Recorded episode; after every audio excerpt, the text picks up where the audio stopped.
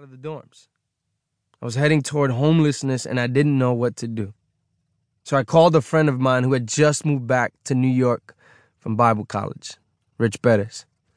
Rich and I used to serve together in a ministry called Truce, Nicky Cruz Outreach. We would travel the world using our talents as artists to share our faith in some of the most desperate and violent communities. In case you didn't know, Rich once had a rap career. And don't let the pastor title fool you. He still might spit a few bars every now and then. Anyway, back to the story.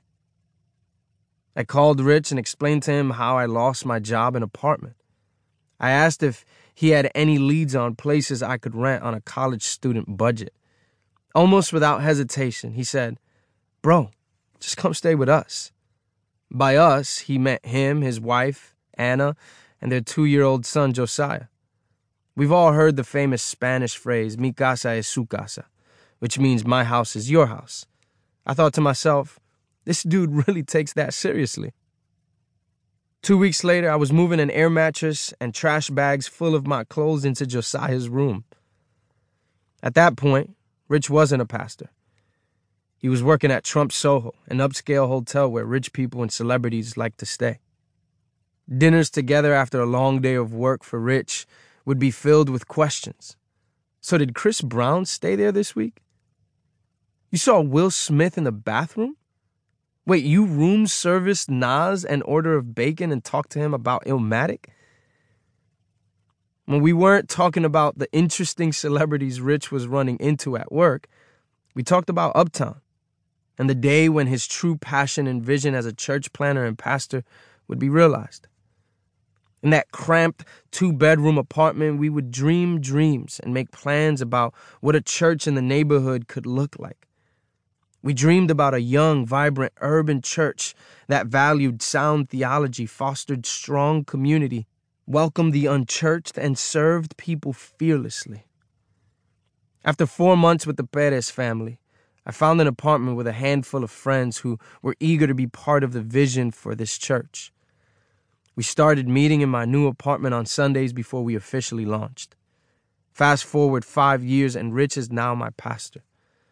But not only mine, he is the lead pastor of Christ Crucified Fellowship in Uptown Manhattan.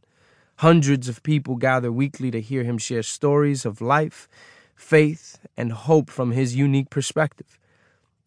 Rich is well loved and respected locally and nationally as an effective communicator and visionary, but his public recognition is not why I recommend this book.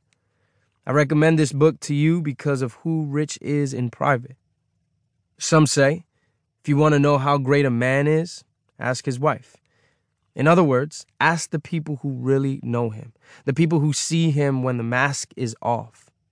I can say without any hesitation that Rich is respected and loved by those closest to him as a man of thought, integrity, and honor.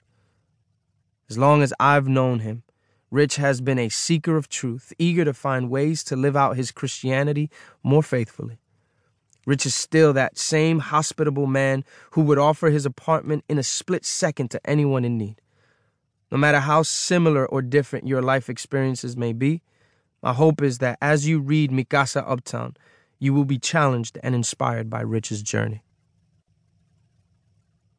From Coming Home. They say the best part of leaving New York is coming back. So I'ma live and leave it all on my legal pads. Hopefully I make tracks for you to follow. If Hollywood be thy name, then how do I do the same? Introduction. Familiarity breeds love.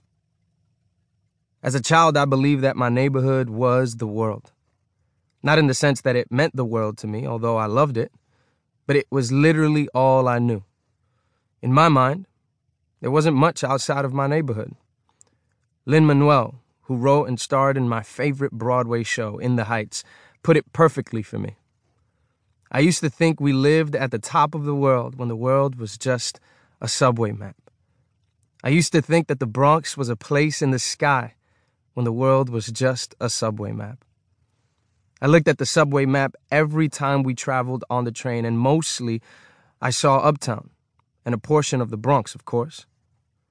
But on the map between the Bronx and my neighborhood was a misty, light blue space, which in my